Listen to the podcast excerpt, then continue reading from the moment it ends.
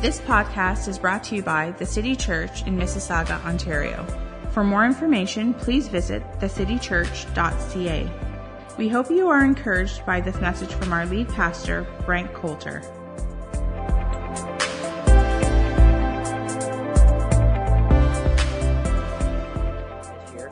And as we've mentioned so far in this series, there's a lot in the scripture about God doing new things, that God is a God of newness. He creates us as new creatures in Christ Jesus. And I think at the beginning of every new year, we are more open to new things. We're excited maybe about the potential of this new year and all that, that could happen in our new year. And, uh, and as I would say, you know, God is ne- not necessarily looking at Jesus when the calendar turns to January 1st and start to say, oh, we need to do some new things. That God is always doing new things, but we just need to be aware of and I think we become more aware of the things that God is doing in January. So God wants to do something in us in 2017, and then also God wants to do something through us. And that is the focus of um, what we've been talking about in this series. Um, if you missed any of the messages, you can catch up to us online or on the church app or on our podcast. And as I've been mentioning for the last couple of weeks, I've been encouraging you uh, to spend some time reading God's Word. And as we've said, you know, if you maybe you don't have a paper Bible, I encourage you to get a Bible or get a new Bible. Um, depending if you've been around a long time, you know, you might have some markings or in your Bible, and or it can be highlighted and underlined and different things like that. And just starting out this year, I'm not saying you have to get it, uh, but you can get a new Bible on Amazon for like under $10, or if you want to spend as much as $150, you can get a new Bible, whichever you prefer. And I've been showing you, uh, you know, maybe different Bibles that you can get and things like that. Now, I didn't actually have, um, my wife actually got a new Bible, and she encouraged me not to offend anybody by describing her Bible. Her Bible is actually a great description of her personality. Her Bible is teal. Now, the new Bible that I selected for 2017 is just plain black. Her Bible is ornate. I think her Bible actually has coloring pages in it. it. There's artwork and different things like that. And my Bible is very simple and plain, and it's a great descriptor of our personalities. And um, was that offensive, babe? Or was I did okay? I did okay. So I just wanted to show you. I did, she um, didn't bring her Bible. I'll bring it next week to show you to to celebrate our differences. Um, the Bible that I have, I chose a um, a Bible that has margins so you can write things in it. And uh, not, once again, that's what I encourage you to do. If you're a morning person, uh, get up about 15 minutes earlier. If you're a night person, find a chair to sit in. Don't lay in your bed and read the Bible because the potential is always there. When you're laying down and reading, you will fall asleep. So we don't want to do that. Um, and then get a pen or a highlighter as you're reading the Word of God. Our expectation would be, our prayer would be that we want God to speak to us as we're reading the Word of God, different things will be highlighted and emphasized to us. And if you read something, it was like, oh, that's good. And as you underline it or highlight it or write something in the margin, I think it's imprinted more in our hearts. And not just for the sake of information, but we want to uh, read the Word of God so we can do it. So if you have your Bibles this morning, let's turn to Romans chapter 12. Romans chapter 12. So last week we, we talked a little bit about how uh, Jesus read the scripture in and of his time, the Torah and the Old Testament, the prophets, um, and how he read the scripture and how was differentiated between how he read the scripture and how the Pharisees read the scripture. We're actually going to do that a little bit again today just to help us as we're spending time reading the Word of God. And as I always say, it's good to read the Word of God on your own. Uh, it's also good uh, to be have other friends who are following Jesus so that you can discuss uh, the reading of the scripture. It shouldn't just be done on your own only. Um, when you read the Word of God on your own, when you bring it into a discussion, when you bring it into a friendship, uh, you can learn what someone else is learning, and then you can maybe get some insight uh, for your own life. And then also, obviously, when we gather together to hear the preaching of God's Word. Here in Romans chapter 12, though, we can see um, one of the purposes uh, for us to spend time in the Word of God. It says in verse 1, it says, Therefore, I exhort you, brothers and sisters, by the mercies of God, to present your bodies as a sacrifice, alive, holy, and pleasing to God, which is your reasonable service. Do not be conformed to this present world, but be transformed by the renewing of your mind, so that you may test and approve what is the will of God and what is good and well pleasing and perfect. So that's what we want as we're spending time in the Word of God, we want and desire, or should want and desire, to have the will of God be accomplished in our lives. And we see this that our minds would be made new, the renewing of our mind. God does new things.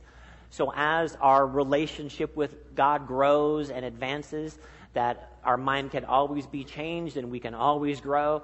Um, Jesus has called us to be disciples, not just Christians, uh, not just Christian in name only, but as He's called us to be His disciples, that means that we would be learners, that we'd be learning and growing, not becoming stagnant in our relationship with God. And one of the ways, definitely, that we don't become stagnant is to spend more and more time think, uh, thinking and talking about God's Word. So we don't stay the same, that God wants us to be transformed and be changed. So last week we ended up talking about. Uh, the parable that Jesus talked about the sower and the word of God was the seed, how the seed was being spread out and the seed was the word of God. And this seed landed on different types of soil. That certain types of soil it, it found receptivity, and other types of soil it was rejected. And I mean, all learning is like this in one respect, but our learning as it relates to the Word of God, we should want to be good ground for the Word of God. Now, anybody that has children, um, toddlers or teenagers or anywhere in between, you know at various times when you've spoken to your children, sometimes the words that you say find fertile soil. And then there's corresponding actions based on what you say. But then there's also times, parents, you know that when you say certain things to your children, you know nothing is happening you know you're getting a look, you're getting a response, you're getting an attitude, and they're not actually listening to what you're saying. Uh, they have uh, no soil to hear what you're saying, but we don't want to be like that type of child. We actually want to be the type of child uh, to God our Father who hears His word, and we have receptive soil for what He's saying. So, once again, we're going to start out a little bit today, again, just reminding ourselves about how to read the Scripture, and at the end, we're going to talk about why we're reading the Scripture. So, Let's turn to Matthew chapter 12. Last week we looked at a few different times where Jesus read the Old Testament laws and how he interpreted the Old Testament laws um, is in stark contrast to how the Pharisees were reading the Old Testament and how they thought about the Scripture. And once again, as we read the Gospels, we can see this over and over again. And as this is what we're doing this morning, we're trying to train ourselves uh, to see what Jesus said and how Jesus is interpreting the Old Testament. And we can see this here in Matthew chapter 12. Verse 1 says, At that time, Jesus went through the grain fields on a Sabbath. Now, this is something that we will see once again a lot in the Gospels that Jesus was doing a lot of things on the Sabbath, healing people, helping people, and the Pharisees, a lot of times, would just get really mad at Jesus because of how they were interpreting about the law of the Sabbath. But let's read the whole story here. Um, his disciples were hungry, and they began to pick heads of wheat and eat them. But when the Pharisees saw this, they said to him, Look, your disciples are doing what is against the law to do on the Sabbath. He said to them, Haven't you read what David did when he and his companions were hungry?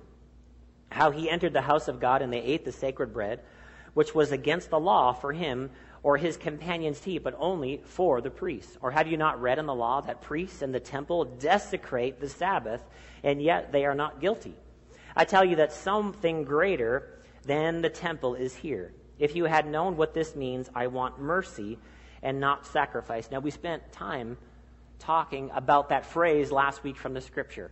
I won't reteach the whole thing, but here again, in another portion, Jesus is saying this phrase I want mercy and not sacrifice. You would not have condemned the innocent, for the Son of Man is Lord of the Sabbath. Then Jesus left that place and entered their synagogue. A man was there who had a withered hand, and they asked Jesus, Is it lawful to heal on the Sabbath? So here's the Sabbath again. So the Pharisees are asking Jesus, here's a sick guy, and they're asking, oh, is it actually a good thing? Is it against the law, or is it for the law to heal on the Sabbath? And then why were they asking this question? So that they could accuse him. He said to them, Would not any of you, if you had one sheep that fell into a pit on the Sabbath, take hold of it and lift it out? How much more valuable is a person than a sheep? So it is lawful to do good on the Sabbath. Then he said to the man, Stretch out your hand. And he stretched it out, and it was restored as healthy as the other. But the Pharisees went out and plotted against him as to how they could assassinate him. So here we have two instances where the Sabbath, the law of the Sabbath, which is one of the Ten Commandments, is being interpreted by the Pharisees and then being reinterpreted by Jesus. So that they had, the Jewish uh, culture and the Jewish religion had taken the law of the Sabbath, which is found in the Ten Commandments, which we're going to read here in a second, and had created all of these categories defining how we could keep the law of the Sabbath. They actually had 39 different categories of explaining what actually was work, as to avoid what was work, so that you wouldn't do work, because if you did work on the Sabbath, you were displeasing to God and God was going to be angry. And this is how they were interpreting the law of the Old Testament. So let's just read. Uh, I don't actually have this on the screens, uh, but where we see about the Ten Commandments is found in the book of Exodus, chapter 20. Exodus chapter 20, and I'm going to read here from verse 8. And this is uh, the first three commandments are all about, you know, putting God first, not having any idols, not using the Lord's name in vain. And then here is the first of the different commandments that God is giving to people. And he says this, remember the Sabbath day by keeping it holy. Six days you shall labor and do all your work, but the seventh day is a Sabbath to the Lord the Lord your God. On it you shall not work, neither shall your son or your daughter, your manservants or your maidservants, nor your animals, nor the alien. That doesn't mean from outer space, that just means people from other countries uh, within your gates. For in six days the Lord will make made the heavens and the earth and the sea and all that is in them, but he rested on the seventh day. Therefore the Lord blessed the Sabbath day and made it holy. So here is the command. Here is within the Ten Commandments the command to rest, and that's what Sabbath means. Sabbath means to rest. So the Pharisees had interpreted Sabbath in such a way, and they had spent all of this time uh, defining what actually was work. Because they're looking, and in, in the Ten Commandments, we're saying, you know, God created uh, the heavens and the earth, so they were made sure that on the Sabbath, now the Sabbath for them started Friday evening, went till Saturday evening that any time, anything related to creation, they had to avoid it. You couldn't create anything on the Sabbath because God has commanded us to rest. And so if we're doing anything related to creation, uh, we can't be doing that because then it won't be rest. And so they had created all of these categories, and then they had various and sundry loopholes to make sure that certain things could go on.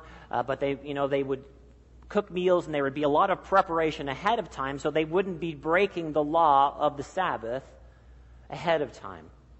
But we see how Jesus was interpreting the Sabbath was very different than how the Pharisees were interpreting the Sabbath. And one of the things that we can see about how the Pharisees were interpreting the Sabbath, that the way they were interpreting the law was causing them to disregard people. In other words, you know, they were looking at the law and Jesus was eating on the Sabbath. In other words, you can't eat on the Sabbath. You can't do this on the Sabbath. In other words, even if you're going to die, even if you, you know, you're just going to die from malnourishment, you can't eat on the Sabbath because you're going to break the law of the Sabbath.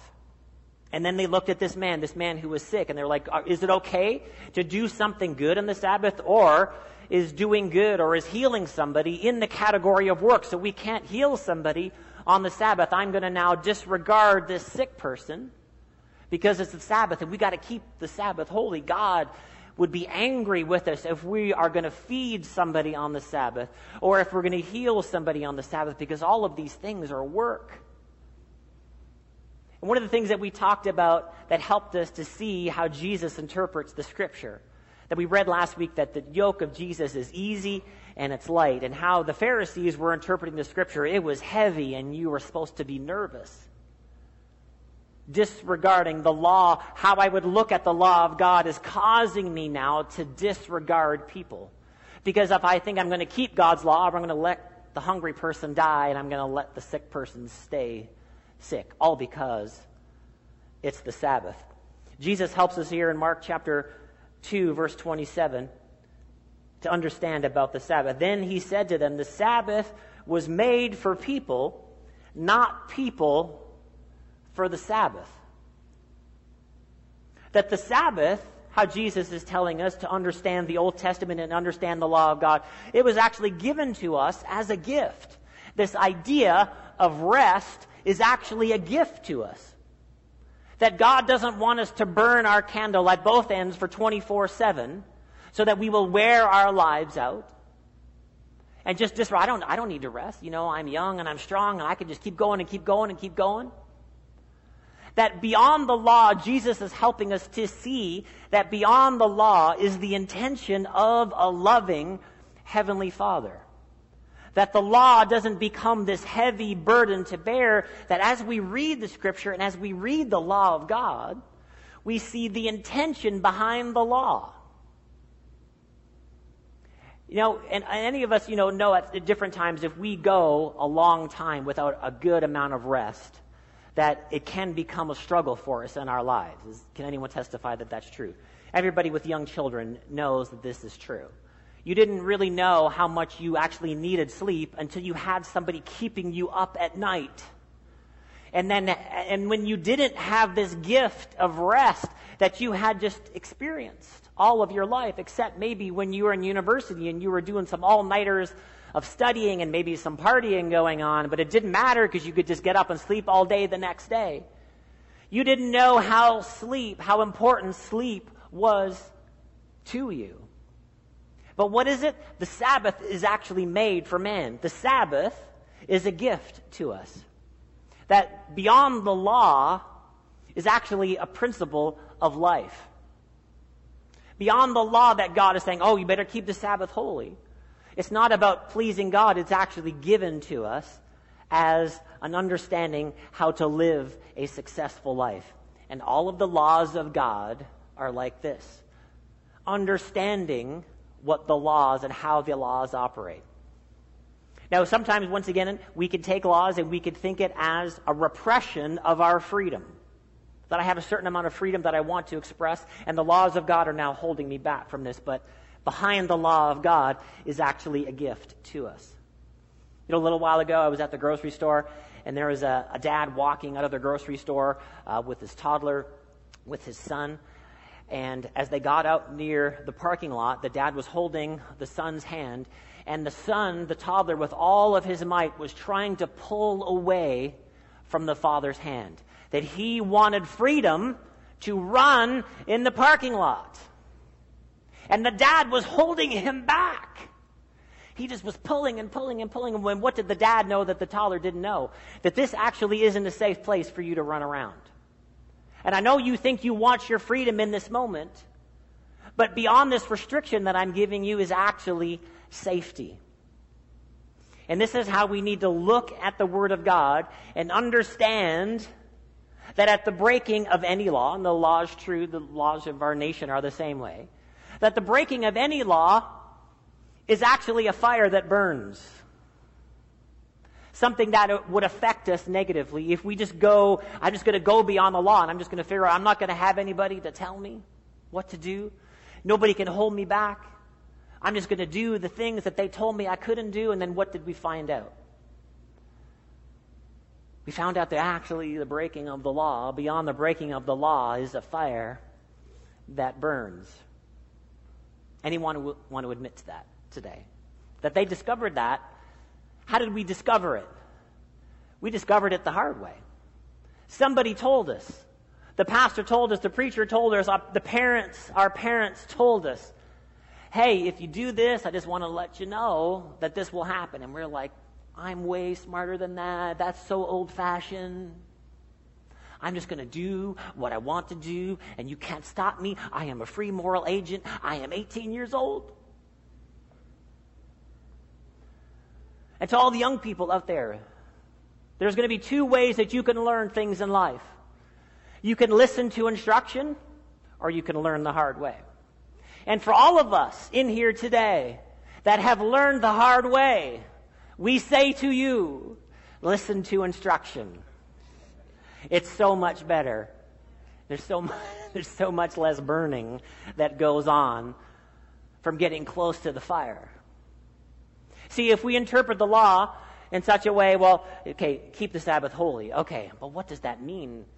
How much, how close to the line can I get by not breaking the Sabbath laws? And we're kind of missing the point if we read it that way. We should read to us that the Sabbath is actually a gift to us.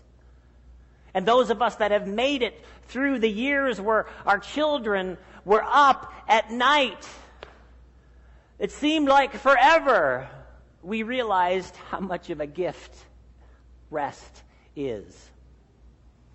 And when you lose something, when you lose your freedom by breaking those laws,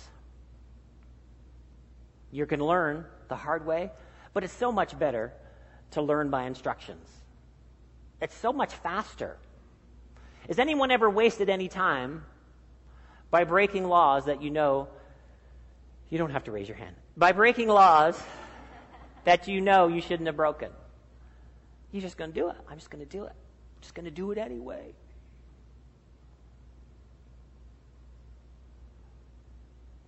See, and all of the instructions of God are like this. They aren't actually restrictions of our freedom, but there is a heart of safety that a loving Heavenly Father is giving to us. He's reaching out with His ideas, His thoughts, His ways, His will, His word, and is giving us the gift of life. He's not giving us the gift of religion. He's teaching us how to live. What is the gift of the Sabbath? That we just need, we can't go 24 7, seven days a week without coming to the end of ourselves. And so what we need to do is take this gift of the Sabbath and rest. Well, what is the legalism of the Sabbath? Does it start on Friday night? Does it end? No, it's rest. You need to rest. The principle of rest. Well, I have to work on Saturday, so I can't keep the Sabbath. You're interpreting the scripture wrong. If Monday is your day off, rest. Don't go crazy 24 7, seven days a week. When you have time off, you need to find time to rest. Otherwise, you will find a fire that burns. What is it? We'll, we'll get worn out. We get worn out physically and mentally and spiritually because we're going and we're going and we're going and we're going and we're going and we got this to do, we got this to do, we got to know God has given us the gift of the Sabbath. What is it? It's rest. And if we're wise, we'll receive that gift. So we see here how Jesus is reading the scripture, how Jesus is seeing beyond the law and seeing the intent of the Word of God in our lives. So as we're reading the Word of God, that's what we want to look for. We want to see the things, how Jesus is interpreting the Scripture for us. 1 John chapter 5, verse 1 says, Everyone who believes that Jesus is the Christ has been born of God. And everyone who loves the Father loves whoever has been born of him. By this we know we love the children of God, when we love God and obey his commandments. For this is the love of God, that we keep his commandments, and his commandments are not burdensome. For everyone who has been born of God overcomes the world, and this is the victory that overcomes the world, our faith. Our faith in the Word of God, what God is saying to us, that we're putting our trust in the Word of God. That we know that we love God because we obey His commands, and then what does it say? His commands are not burdensome, that in His commands there's life. There's instruction for living. So if we're reading the Word of God and it's a heavy burden, it's a heavy weight about my own life and about everybody else's life, oh, it's so heavy that I know this information. No, we're missing the gift of life that's written within the law. God wants us to obey His commands because He wants us to experience life the way He designed it to be lived. So His commands, what are they? They're not burdensome and they're not heavy. So we don't have to be afraid to go to the Word of God. I'm like, oh, I'm not sure what I'm going to read here today. I'm nervous about reading the Word of God. No. Then if we're nervous about reading the Word of God, we're not doing it right. His commands are not burdensome. It's not a heavy thing. That there is actually life in the Word of God. So once again, that's a how, and then we want to know why. Why are we reading the Word of God? Now, as we mentioned a couple weeks ago, that Jesus said that all of the Scripture is moving us to the understanding of Him. It's moving us to a relationship with Him, that all of the Scripture speaks of Him. So, in the context of our relationship with God, which what God is calling us into, why are we reading the Scripture? Is it just for knowledge? That I will just know things and I will have Scripture memorized? And I will know this, and I will know this more than somebody else, and I can be uh, proud about how much Bible knowledge I have, and I can know this, and this this group of people knows this, but this other group of people doesn't know this. Are we supposed to go to the Word of God for that, or are we supposed to go to the Word of God for a different reason? And I would say yes. And we're going to find it here in James chapter 1. Why do we read the Word of God? James chapter 1, verse 21 says this So put away all filth and evil excess and humbly welcome the message.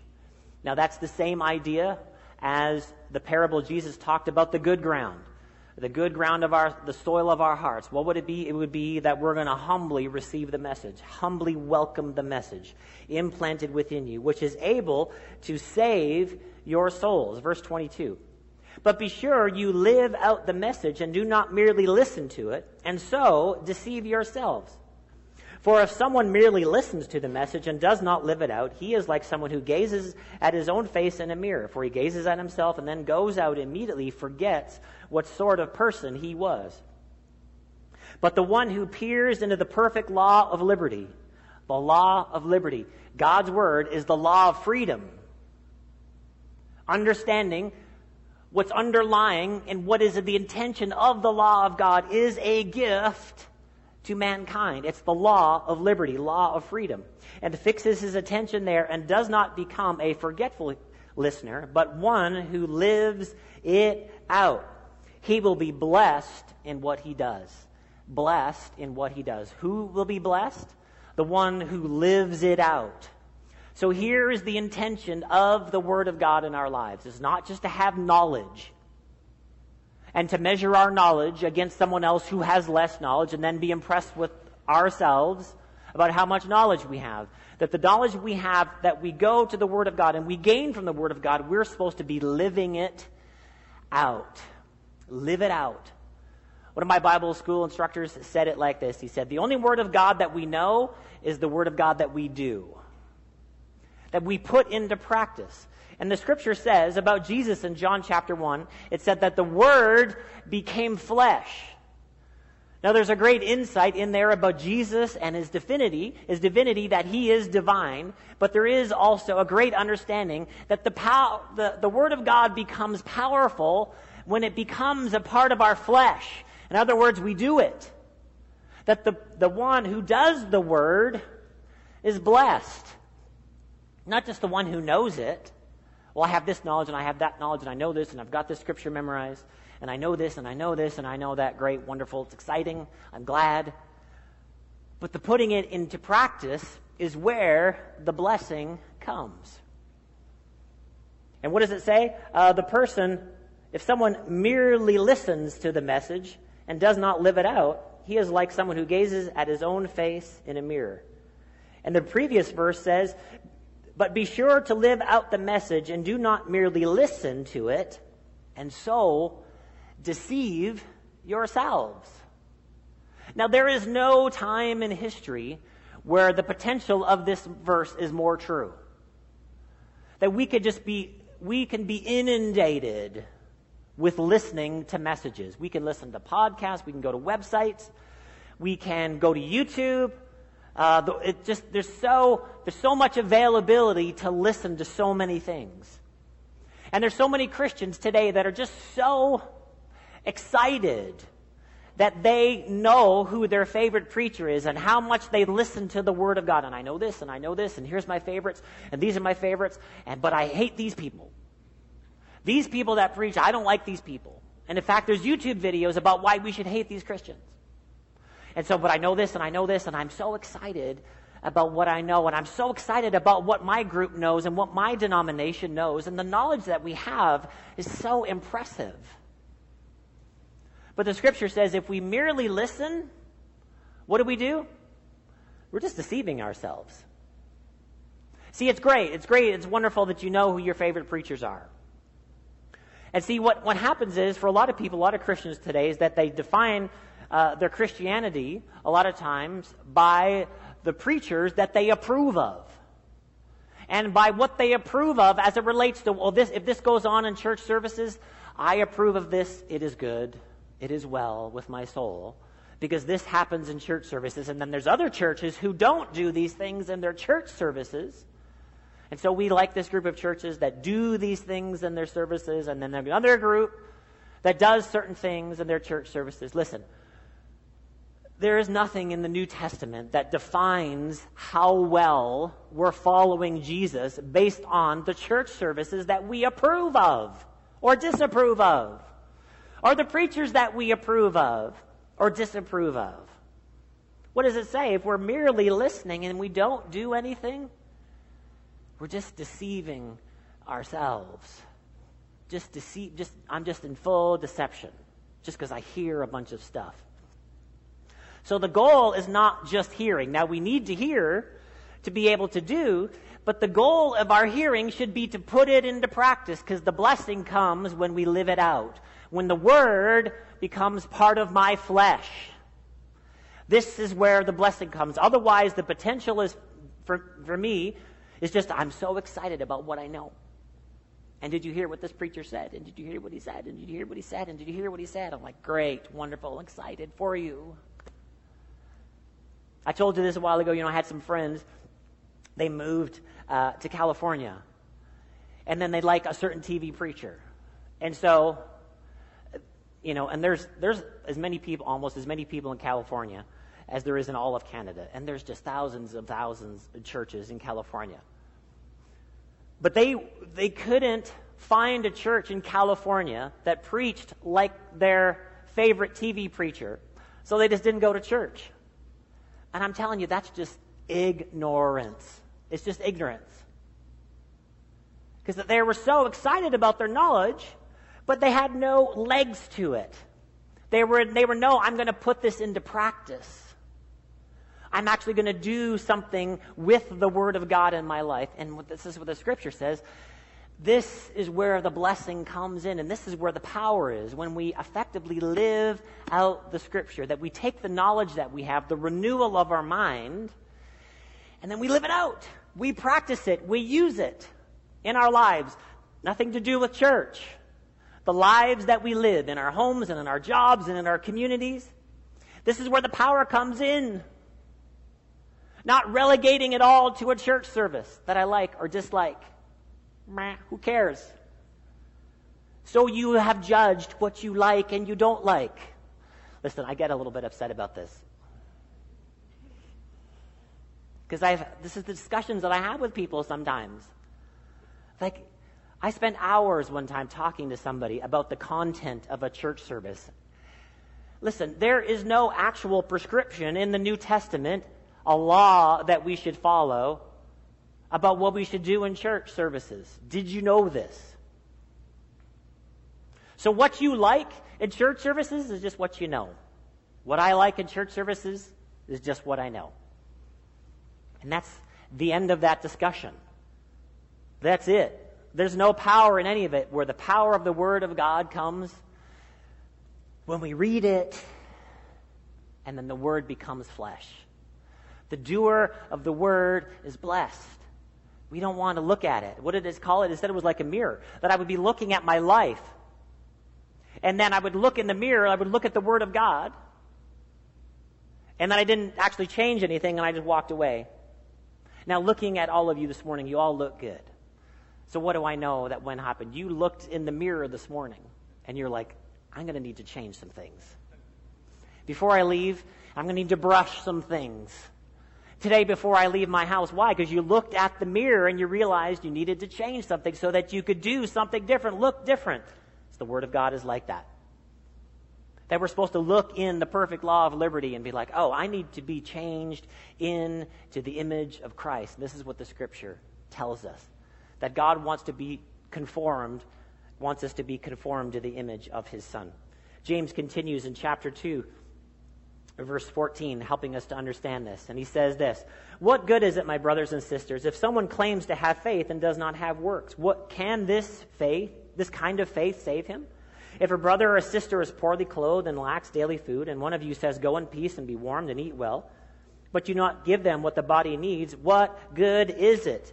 So also faith, if it does not have works, is dead, being by itself.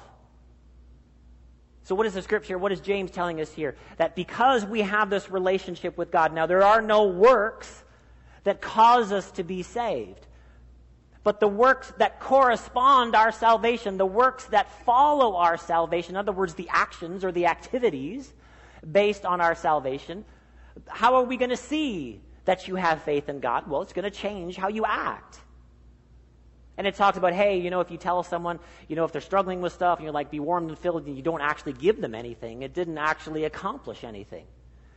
Um, just as I mentioned here, you know, our young adult city group is going downtown uh, today. Remember all of the scarves and socks and gloves that you brought during the month of December um, in the bin that you put in the bin?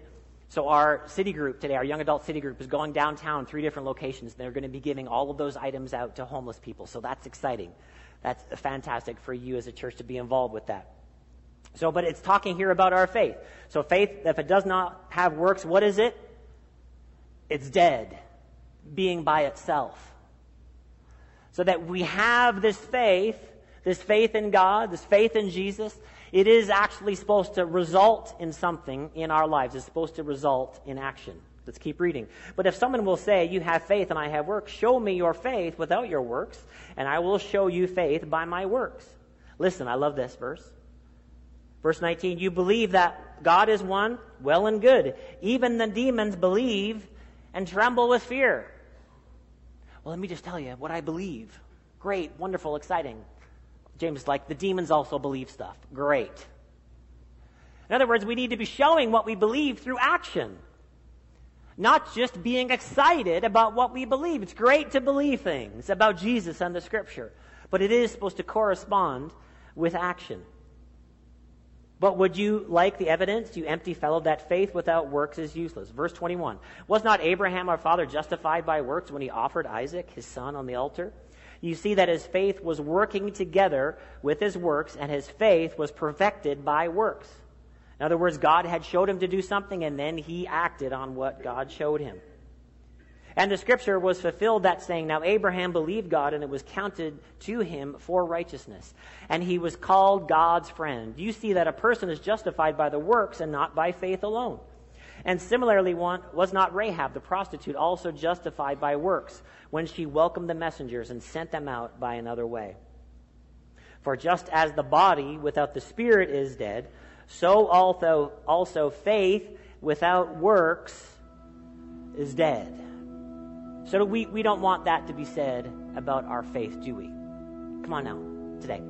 We don't want that to be said about our faith, do we? That it's dead. Well, how would it be described as dead if we just don't let it change us? If we just don't let it change our actions? That the only thing that somebody would know about me as a follower of Jesus that I'm just waiting for Jesus to come back or I'm just waiting to get to heaven. Otherwise, it has no effect on my life at all. No, but our faith is not just supposed to stay on the inside of me. And it isn't just supposed to be a point of pride that I know this and I know that and I know this and here's what I approve of and here's who I approve of. It is fact, it is supposed to be shown through the life that we live. And this is where the word becomes flesh in you and me. And then it has great effect in my life, in my relationships. People in my home, friends and relatives, people that I work with, because I'm actually living out my faith. You know, in 2017, we are excited to live out the Word of God. But there's also going to be some things in 2017 that maybe aren't going to go our way. And maybe there's, there's going to be some changes come our way that we didn't actually decide, some certain things that we're going to have to deal with. Now, I'm talking there a second ago about our actions, but we're going to focus just for a few seconds here before we finish about our reactions. When something comes my way that I didn't choose, we have moments to react and how we always want to react when things come our way that we didn't choose, that we didn't want, that we always want to react with faith in God. Matthew chapter 7 here, we're going to finish with these few verses. Jesus talks in these few verses about storms that would come our way, and the analogy would be in our lives that, you know, things are going to come our way. Sometimes they're going to be hard, and sometimes they're going to be difficult. You know, Jesus said, In the world you have tribulation, But be of good cheer, I have overcome the world. So as we look out at 2017 about some of the things that we're going to have to react to, let's read this and apply this in our lives. Everyone who hears these words of mine and does them, Jesus says, is like a wise man who built his house on rock. The rain fell, the flood came, and the winds beat that house. But it did not collapse because it was, had been founded on the rock. And everyone who hears these words of mine and does not do them is like a foolish man who built his house on the sand.